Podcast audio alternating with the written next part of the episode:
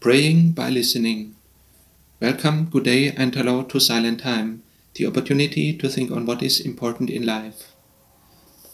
Do you already pray regularly to the Lord? Then congratulations, that is one of the best activities we can spend our time. And yet we sometimes should ask ourselves, how do we pray? Do we only speak a lot of words and only focus on what we need?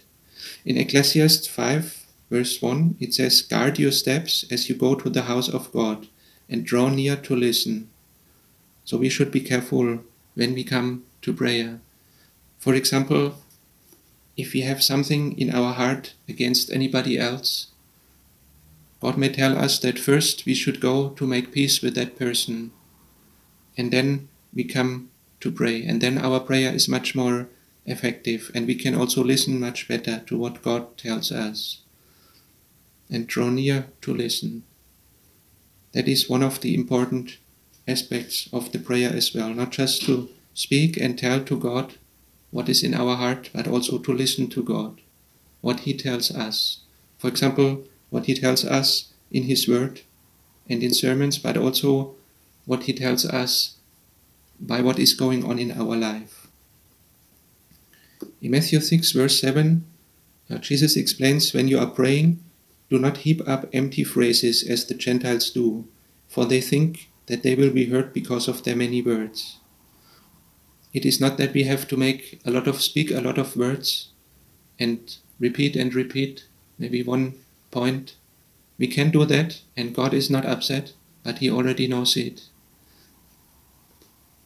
It is a good practice to bring all, to consider all the aspects of prayer, to listen to the Lord, to listen to what He tells us, to ask God for forgiveness for what we have done wrong, also to ask for what we need, what is on our heart, what we would like to have from the Lord.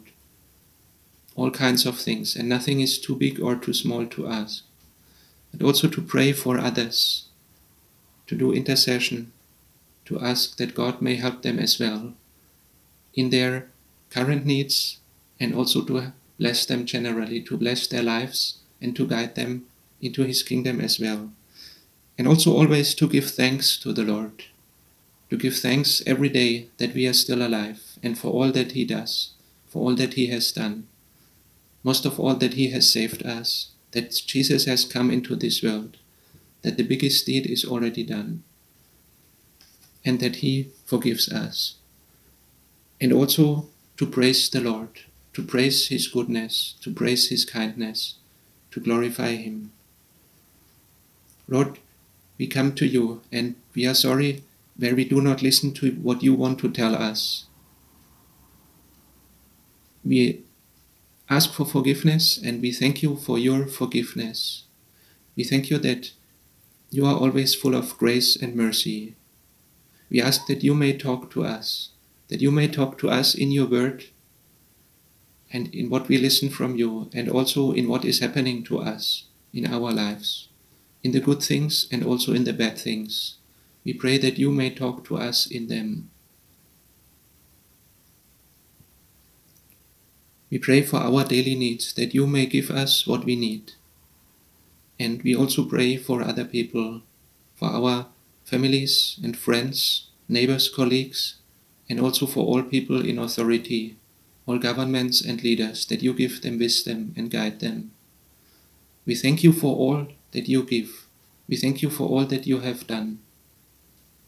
Thank you for all the things that you give us, that we are still alive, and that you have helped us in so many things. Most of all, we thank you that you have come into this world, that you suffered for us, that you brought a lot of healing, and finally went to the cross to die for us, to take away all that we have done wrong, all sins and all wrongdoing.